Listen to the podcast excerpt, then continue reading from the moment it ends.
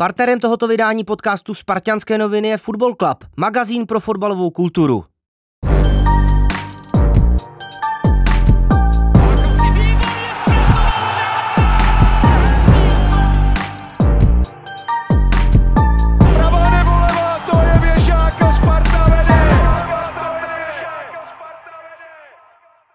Vážené Sparťanky, vážení Sparťané, vítám vás u našeho dalšího dílu podcastu Sparťanských novin. Dnes s naším speciálním hostem, so let me welcome mister Brian Priske. Thank you very much.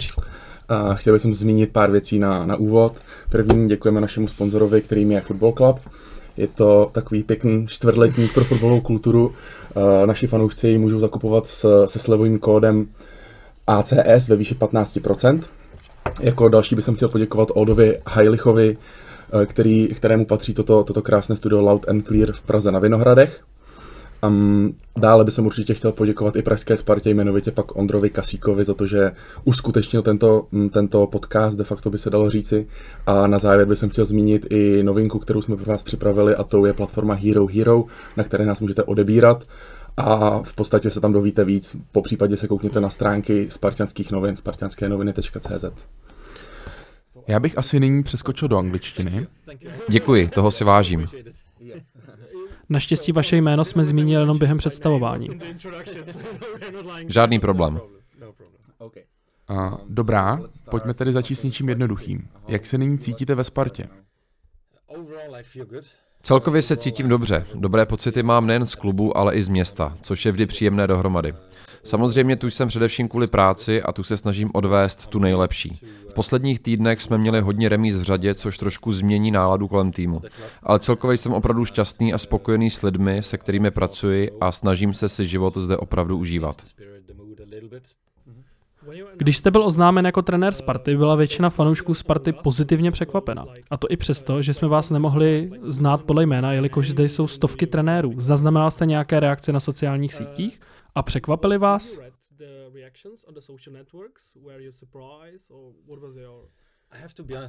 Ačkoliv jsem na sítích a používám například Instagram, tak musím být upřímný a komentáře nečtu. Je to jeden z mých návyků, který jsem si za všechny ty roky zažil, protože jako trenér nebo jako hráč jste veřejnou osobou a proto dostáváte více komentářů. Samozřejmě je skvělé, pokud jsou komentáře pozitivní, ale povětšinou je zde také hodně nepříjemných komentářů na sociálních sítích.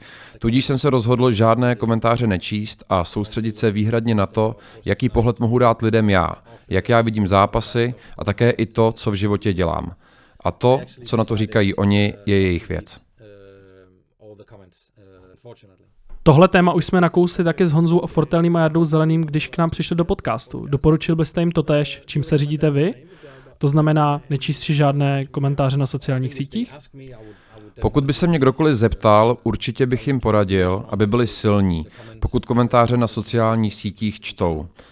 A vlastně obecně stále platí, že lidé mají tendenci vás podporovat především, když se daří, a pak se cítíte, že vám patří celý svět a můžete ztratit koncentraci, a vlastně je to stejné, pokud si přečtete nějaké negativní komentáře v období, které je horší, protože můžete ztratit sebevědomí. Takže je mi asi jedno, jestli hráči komentáře čtou. Ale pokud ano, pak je důležité, aby měli dostatečně silný charakter, aby nebyli až příliš ovlivněni. Ovlivněni celou tou spoustou komentářů. Protože dnes má každý možnost se vyjádřit přímo až k vám. A často to jsou komentáře od lidí, kteří nemají utvořený celkový pohled, protože neví všechno. A někdy neví vůbec nic. Vidí jen výsledek zápasu a tím to hasne.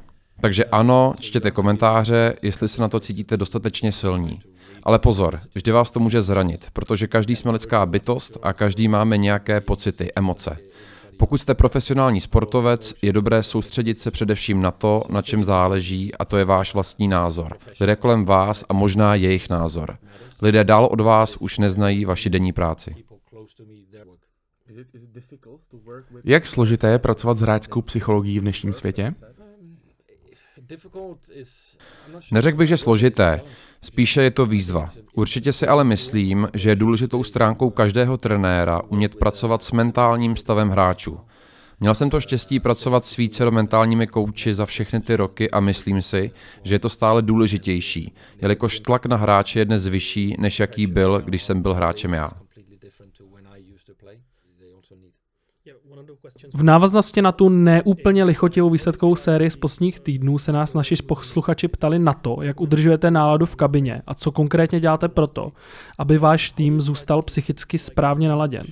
Často jsme viděli u předchozích trenérů, že si neporadili s psychickou stránkou a tým pak byl mentálně příliš křehký. Vy víte, že musíte vyhrávat. To je jednoduchý fakt. Snažím se celou dobu všem v klubu říkat, že úplně neovlivníte výsledky. Co ale úplně ovlivníte, jsou výkony. Můžeme ovlivnit naši snahu a můžeme ovlivnit naši každodenní práci. Pokud tohle ovlivníte nejlépe, jak umíte, třeba vám to přinese lepší výsledky. Ale pořád se nám může stát to, co se nám stalo teď v posledním utkání proti Baníku. Doufám, že se mnou všichni souhlasíte, ale náš soupeř měl jedinou střelu. Prakticky neměl míč na kopačkách a stejně zápas skončil remízou. To je svým způsobem nezasloužené, ale čas od času se tohle stane. Takže jak říkám, často prostě neovlivníte výsledek. Neovlivníte, že hráč Baníku vystřelil z dvacet tři metrů a míč spadl do brány. Co já mohu ovlivnit je, aby všichni hráči nechali na trávníku vše. Aby odběhli metry, které odběhat mají, aby bojovali, jak nejlépe dovedou a aby se snažili vstřelit nějaké góly. A to je to nejdůležitější, ačkoliv jsme pětkrát v řadě remizovali. Aby se hráči soustředili na každé ráno, na svoji každodenní práci, aby byli vždy připraveni fyzicky, technicky i takticky. Bohužel se nám posledních pět zápasů nepovedlo odevzdat tolik, abychom je zvládli překlopit na vlastní stranu. Přesto jsem názoru, že jsme z těch pěti měli čtyři vyhrát.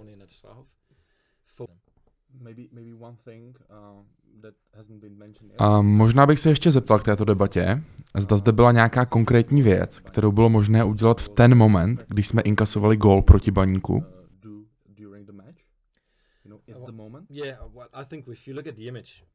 Z mého pohledu se vždy najde něco, co se dalo udělat.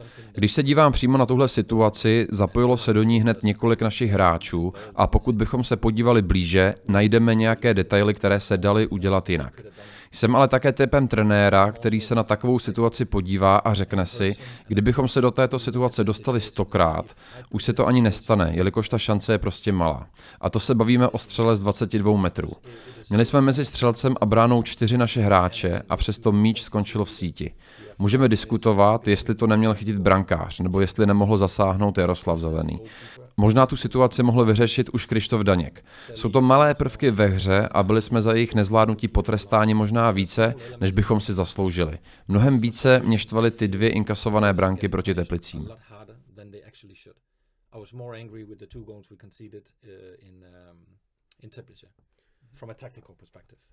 V momentě, kdy jsme dostali gól, byl náš pohled z tribuny takový, že najednou hrajeme o dost hůře než první půli. Bylo toto zhoršení výsledkem nějaké psychické nepohody hráčů, nebo jaký zatím byl vlastně důvod?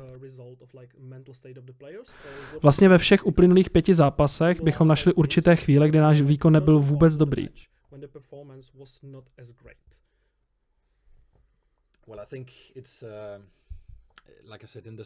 Vlastně jsme po čtyřech utkáních, kdy jsme nevyhráli, odehráli velmi dobrou první půlku, snad s výjimkou posledních pěti minut první půle. Pak jsme bohužel inkasovali rychlý gól po poločase. Asi to nebyl takový lucky punch, ale cítili jsme se tak. Z ničeho jsme inkasovali a uvědomili si, že opět budeme čelit té zdi obránců. A my věděli, že bude náročné tuto zeď prorazit, což byla moje největší obava. Že bude výzva prolomit soupeře, který brání tak hluboko, protože i hned po vstřeleném gólu Baník postavil autobus a měli osm hráčů ve vápně.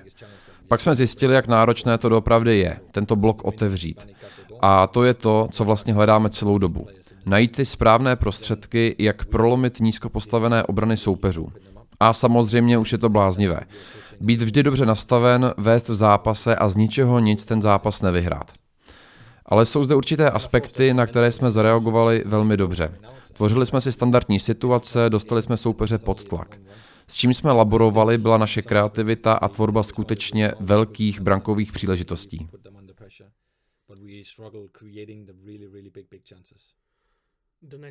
Příští náš zápas po reprezentační přestávce bude proti Hradci Králové. Ten je i díky jejich trenérovi Koubkovi znám pro svoji skvělou defenzivní práci. Určitě už víte, kam tím směřuji. Loni jsme s nimi doma také nevyhráli. Víte už, co musíme pro tentokrát udělat jinak, abychom uspěli? Myslím, že mám poměrně dost nápadů. I celý realizační tým a hráči mají určité vize. Ale jak už jsem řekl, jsou to především malé věci, které nám pomohou vyhrávat zápasy. Nemyslím si totiž, že bychom měli něco dramaticky měnit. Již nyní vidím spousty dobrých věcí v naší hře. Myslím si, že vy to vnímáte podobně, když sledujete fotbal. Nejen Spartu, nejen reprezentační fotbal. Nejtěžším ve fotbale je prolomit defenzivní bloky, které hrají velmi nízko. Nyní jsme ale neodehráli jen pět, ale spíše všech devět utkání proti týmům, které buď postavili autobus, nebo tomu byly velmi blízko. Druhý poločas proti Baníku jsme měli sedmdesát procent držení míče. Soupeř ho vlastně ani moc nechtěl. Pro nás je nyní největší výzvou najít správné zbraně proti tomuto, především individuálně. Stále říkám hráčům, především těm ofenzivním, že se musí zlepšit nejen individuálně, ale především pospolu a mít dobré vazby.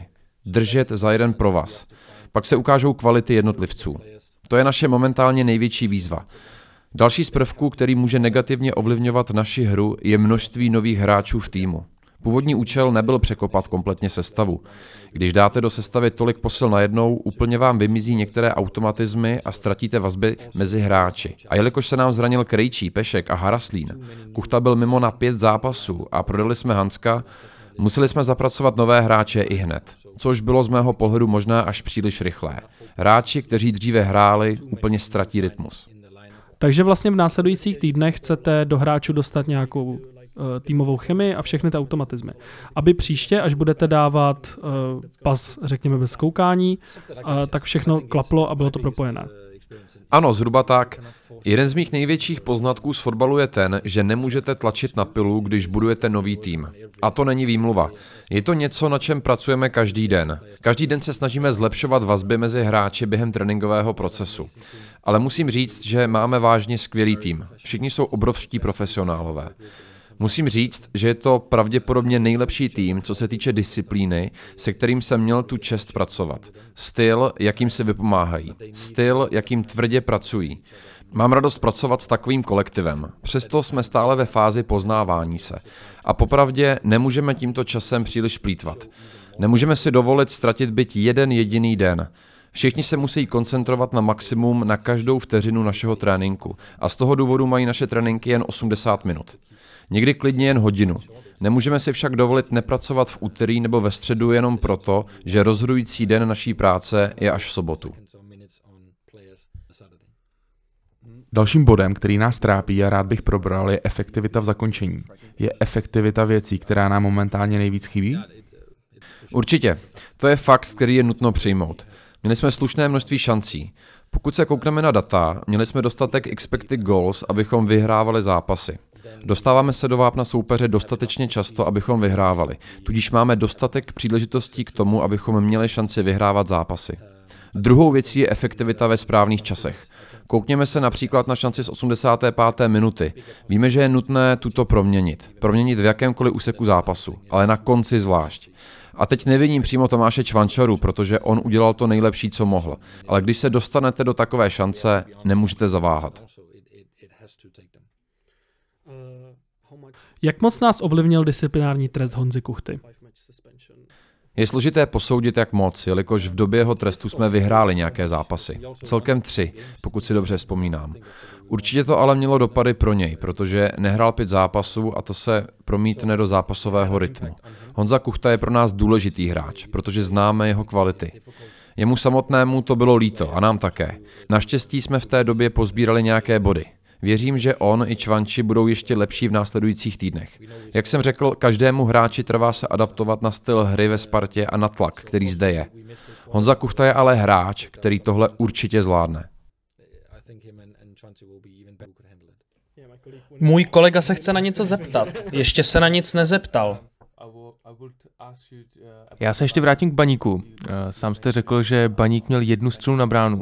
To je poměrně běžný scénář pro Fortuna ligu, kdy Sparta má střel dvacet, soupeř jedinou a přesto zápas nevyhráte. Tohle nás může potkat v sezóně poměrně často. Pro mě je složité posoudit, jestli je to typický prvek pro Fortuna ligu. Vlastně bych řekl, že z víkendu vidím poměrně dost vyrovnaných zápasů, kde se toho hodně stane. Celá liga je hodně fyzická, hraje se často na breaky.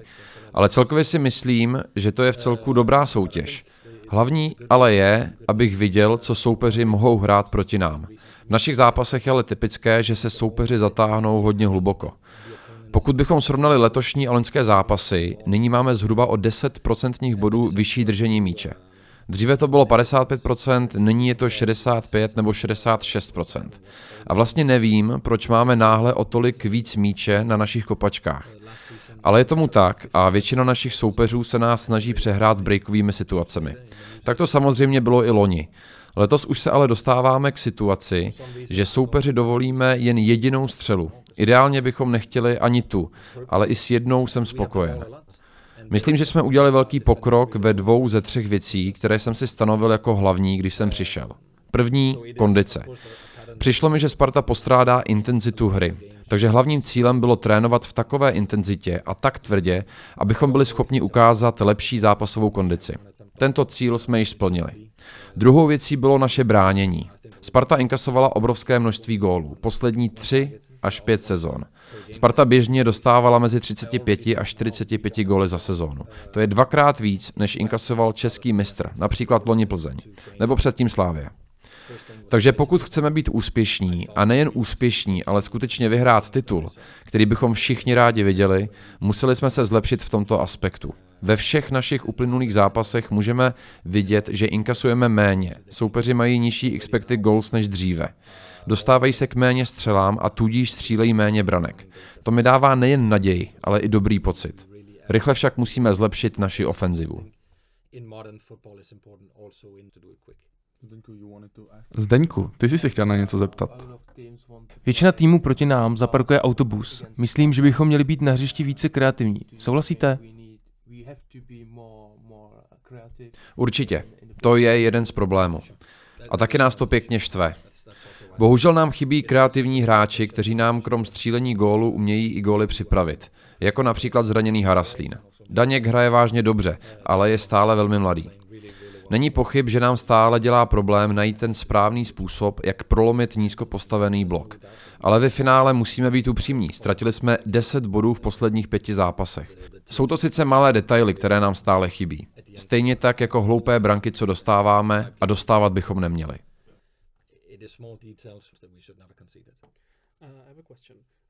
Dle mého jsou tu dvě vysvětlení, proč proti nám každý takhle betonuje. Za prvé, týmy se Sparty jednoduše bojí a bojí se i vás. Druhé vysvětlení nám dal sám trenér Zina Pan Jelínek, který řekl, že je velmi snadné se na Spartu připravit. Co si o to myslíte vy? Do určité míry má pravdu, ale pokud je vaší jedinou taktikou zalézt, bránit a čekat na breaky, pak je skutečně snadné naši hru přečíst. Takže ano, je snadné nás přečíst, když se snažíme nad každým dominovat. Zkoušíme hrát skrze soupeřovy linie, zkoušíme zjistit, jak se dostat za soupeře, který hraje tak hluboko. To jsou věci, ve kterých se musíme zlepšit. Snažím se zohledňovat veškeré poznatky, ale z pohledu Zlína je to vážně snadné. Zaparkujete autobus a když získáte balón, můžete rychle přejít do breaku, protože před sebou máte mraky prostoru. Když my získáme balón, obvykle před námi stojí devět až deset hráčů soupeře. Totéž dělal Baník, minimálně posledních třicet pět minut druhé půle. osm hráčů ve vápně. Pak je těžké najít ten správný recept. Každý trénink se však snažíme s hráči pracovat, abychom věděli, jak si s takovou situací poradit. Je to také o individuální kvalitě, o správných rozhodnutích každého z hráčů a o tvorbě přečíslení. Neměli bychom mít vymyšlený nějaký plán B? Určitě měli. Řešíme to na tréninku.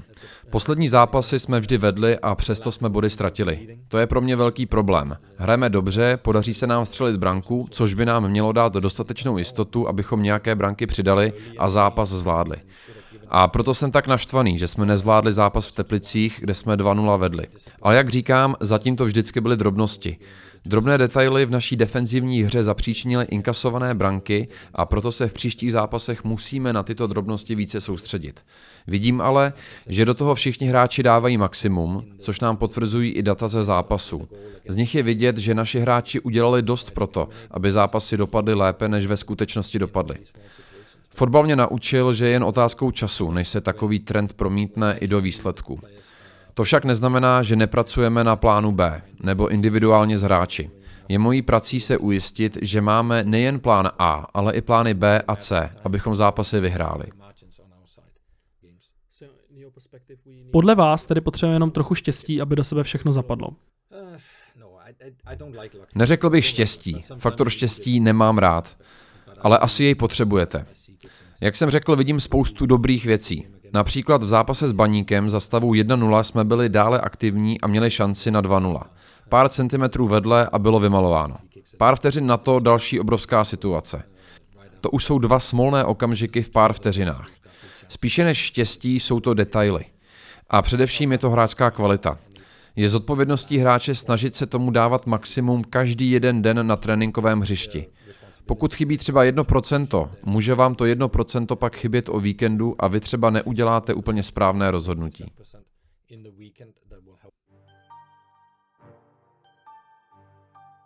Tak, Sparťanky a Sparťané, já už jsem se oklepal z úvodního stresu.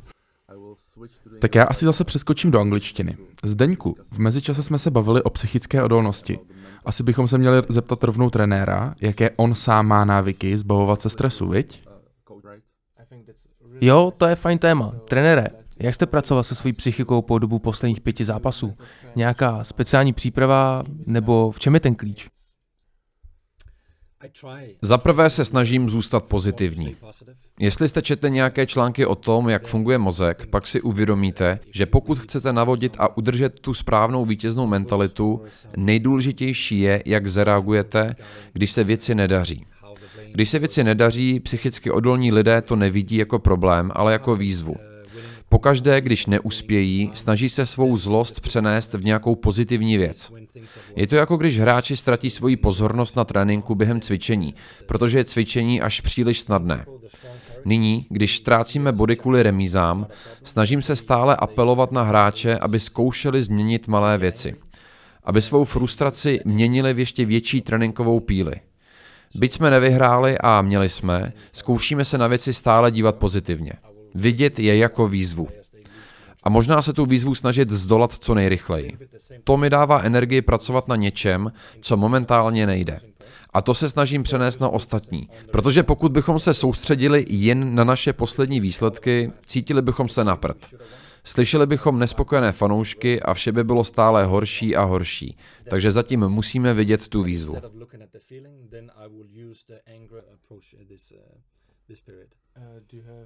Máte nějaké vlastní návyky, které praktikujete, například ranní fitko? Podle mě je to skvělá věc a sám to dělám.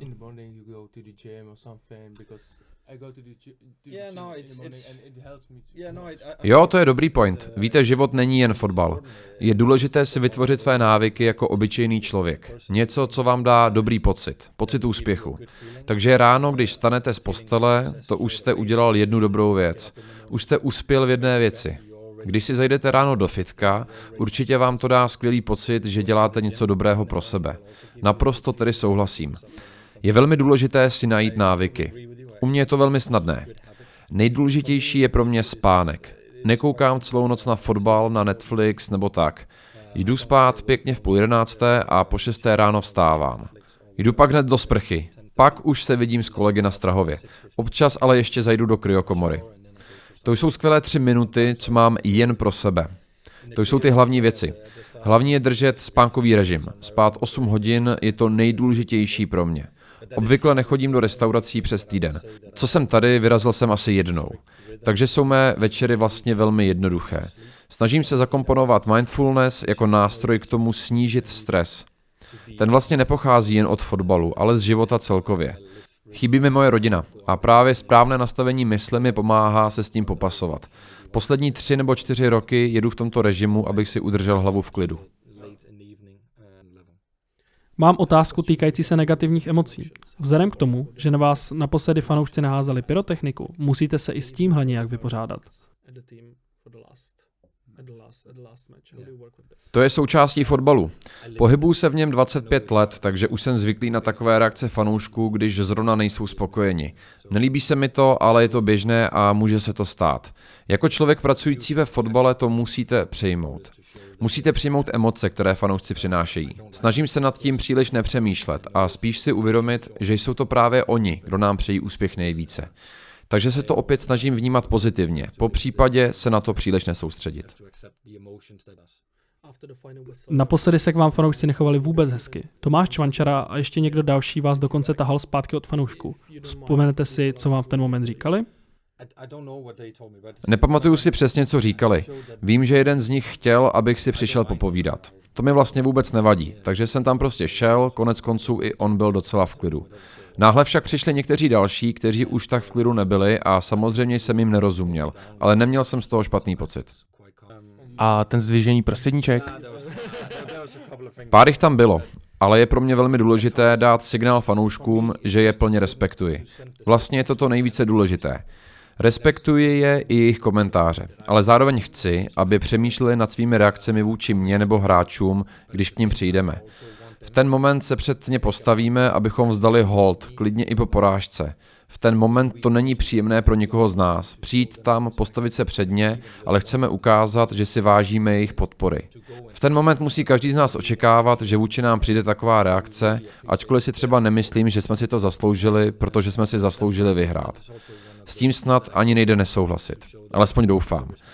Sice jsme si zasloužili vyhrát, ale když se podívám na výsledek, rozumíme jejich emocím. Ale součástí mojí práce je zůstat v klidu a soustředit se na vícero věcí než jen výsledek.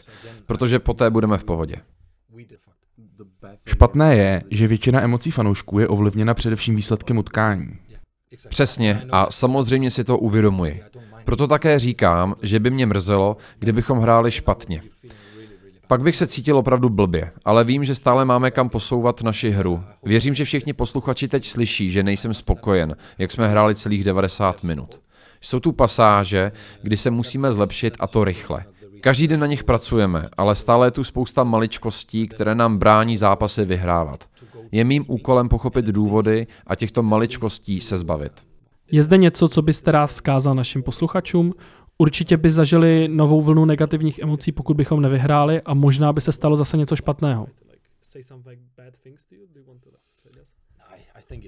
Vím, že je to těžké, ale snad uvidí tu snahu, kterou necháváme na hřišti. Snad ocení výkon a nebudou koukat pouze na výsledek. Vidět ten výsledek je samozřejmě snadné. A můžete si být jisti, že jsme všichni frustrováni, protože všichni ve Spartě, ale především vy fanoušci si titul zasloužíte. Rozumím všem emocím, ale i já už jsem byl trošku naštvaný v ten moment, protože mi přišlo, že taková reakce nebyla fair. Zareagovat takhle na hráče, protože co se týče snahy, hráči tomu dávají absolutně vše. Například běžecky jsme byli ve všech devíti zápasech opravdu dobří. Všichni bojovali. Všichni dělali vše tak, abyste jim nemohli vytknout nic, co se týče kondice. A stejně na konci slyšíme, že hráči nejsou hodni drezu. Je jasné, že musíme hrát za Spartu. Je jasné, že musíte za Spartu bojovat. Musíte za ní běhat. Ale to všechno hráči dělají. A to je pro mě ten hlavní rozdíl. Myslím si, že ukazujeme veškerou snahu, kterou fanoušci chtějí vidět. Fanoušci chtějí vidět slzy, krev a pot. A myslím, že to teď poslední sobotu dostali. Když se podíváme na kondiční data, byl to náš druhý nejlepší výkon tuto sezónu. To mi vysílá signál, že výkony jsou dobré, ač nevyhráváme. Bohužel se to občas nepotká. Byla tam jedna věta, která mě zaujala. Byla zhruba o tom, že vy nemůžete změnit minulost, ale jste tady od toho, abyste změnil budoucnost.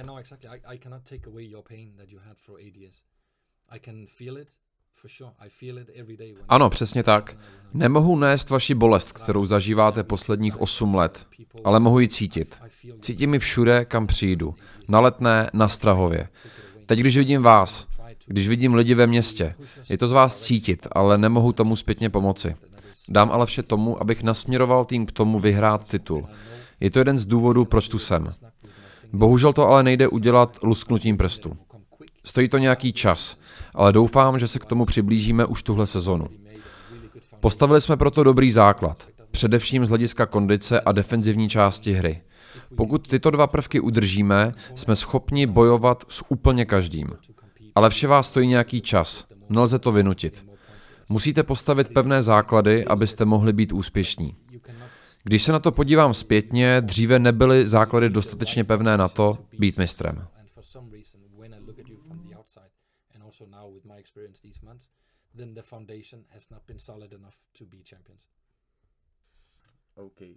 Jak jste řekl, a máme za sebou pět remíz v řadě, což je poměrně náhlá řada, řekl bych.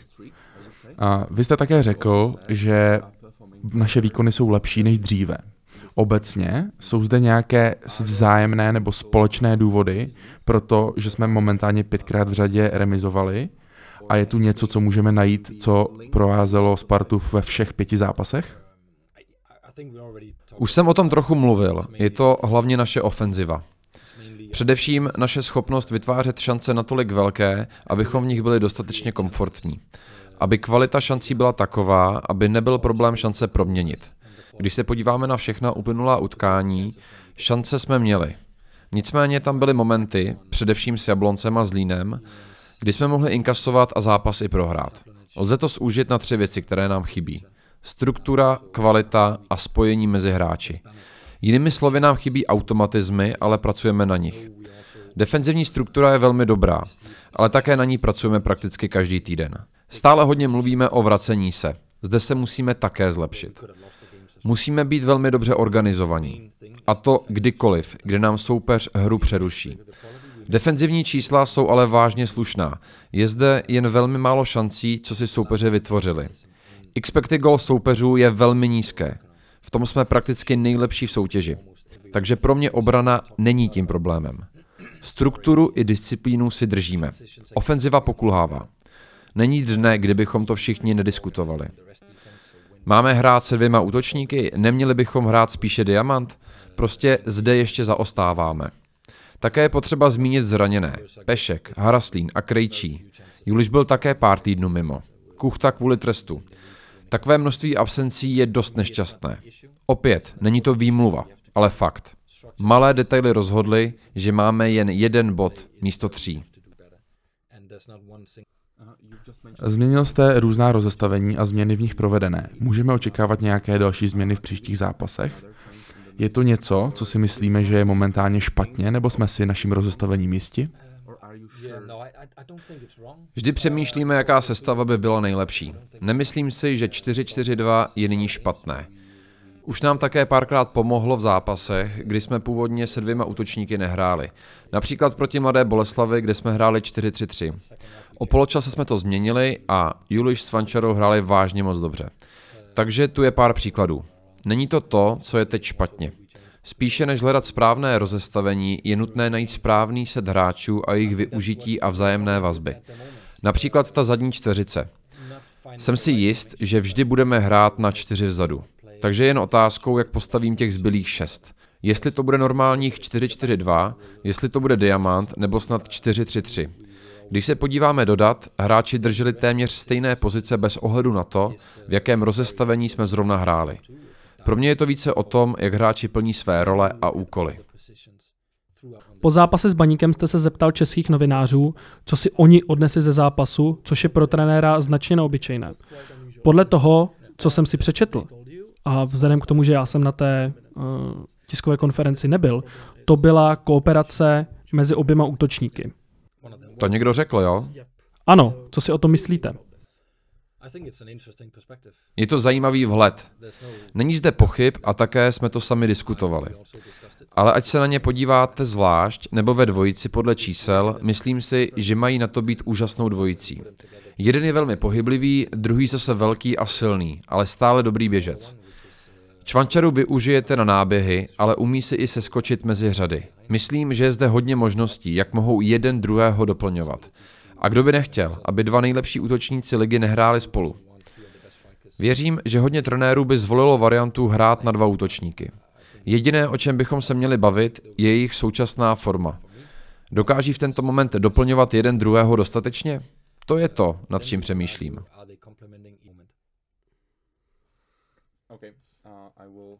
Já teďka um, skočím na trošku jiné téma, které zde máme, a je to jeden z prvků, které jste přinesl do Sparty. A tento prvek byl ostatně i hojně diskutován mezi fanoušky, ne pouze Sparťany, ale de facto všemi fanoušky v České republice.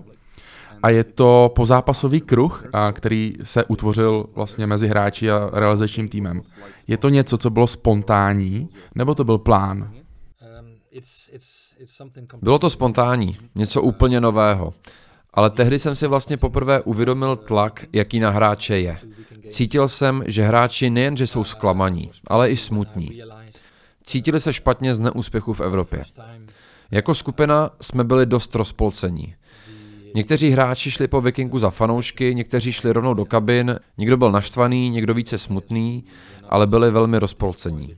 Den na to jsem si svolal všechny hráče, abych poznal jejich pocity hlouběji.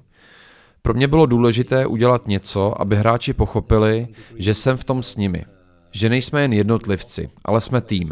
Že je jedno, jestli vyhráváme, prohráváme nebo remizujeme. Ale vždy musíme táhnout za jeden provaz. Včetně celého realizačního týmu, protože je široký. Zároveň v něm jsou ale lidé, kteří vědí, jaké je to vyhrát titul na Spartě. Vlastně to může vytvořit i tlak. Podívejte, Míra Baránek má pět titulů, ale hráčům úplně nepomůže vědět, že je s nimi v kabině někdo, kdo má pět titulů. To zvyšuje tlak. Je velmi důležité vytvořit celistvou skupinu.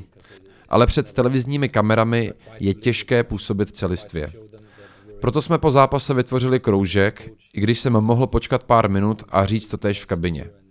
Chtěli jsme všem ukázat, že držíme pospolu. Při výhrách, prohrách i remízách. Všichni musíme umět přijmout chválu, ale i zklamání.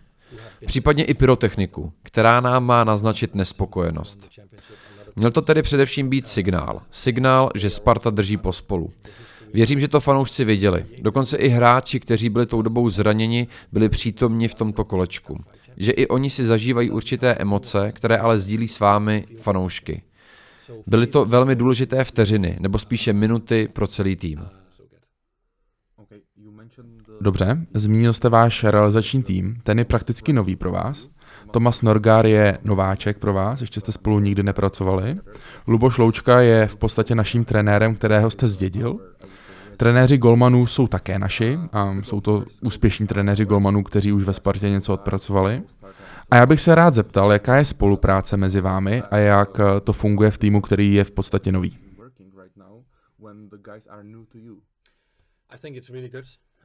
Spolupráce je fakt dobrá. Je pro mě jednoduché spolupracovat se všemi. S Tomasem děláme poprvé, ale znám ho z nějakých akcí, kdy jsme spolu dělali scouting pro dánský národní tým. Tomas je dobrý trenér, který se vyzná a velmi dobře se adaptoval. Luboš Loučka byl vážně skvělý, když nás zde vítal.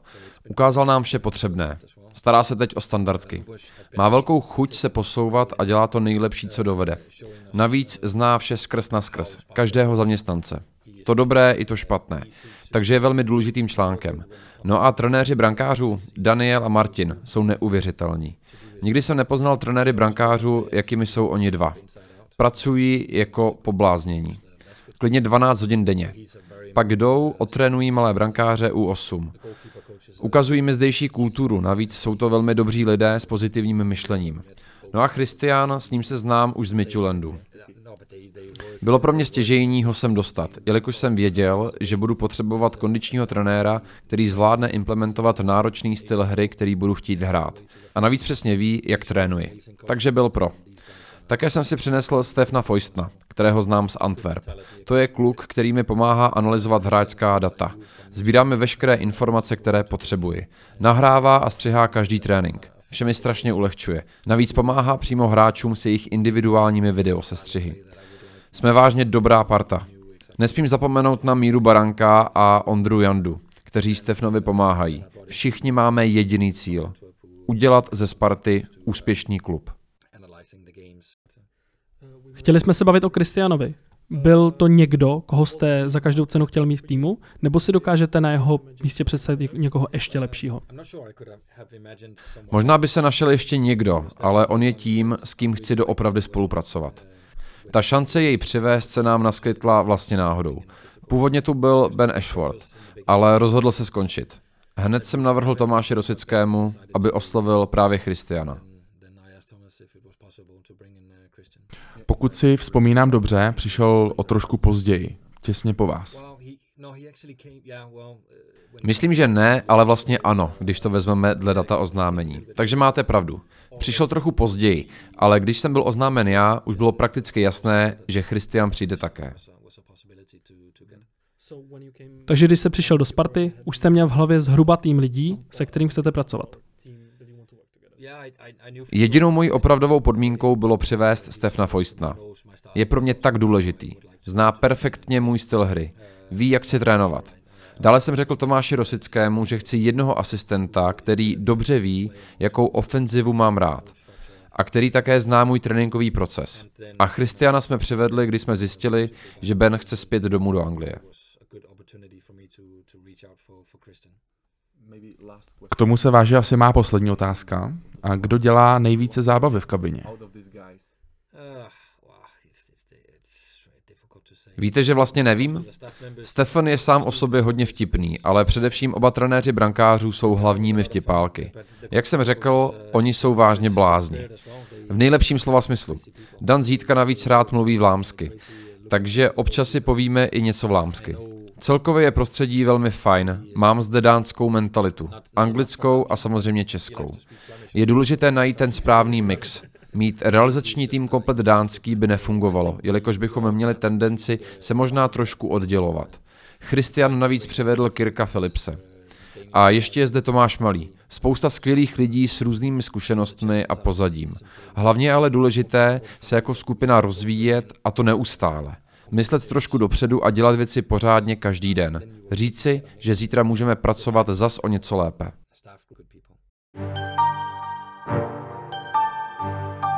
Takže vážení posluchači, toto bude všechno pro naší první část videa, kterou máte zdarma na všech platformách. A nyní se již přesuneme na naši novou platformu, kterou je Hero Hero. Všechny potřebné informace najdete přímo na Hero Hero, popřípadě na stránkách Sparťanských novin. Co tomu chybí? Gól, jednoznačně, ale my ho dáme, nebojte se. Tlačíme se, tam je to na nás vidět a určitě to tam spadne, protože těch šancí je hodně a tohle nemůžou ustát. Partnerem tohoto vydání podcastu Sparťanské noviny je Football Club, magazín pro fotbalovou kulturu.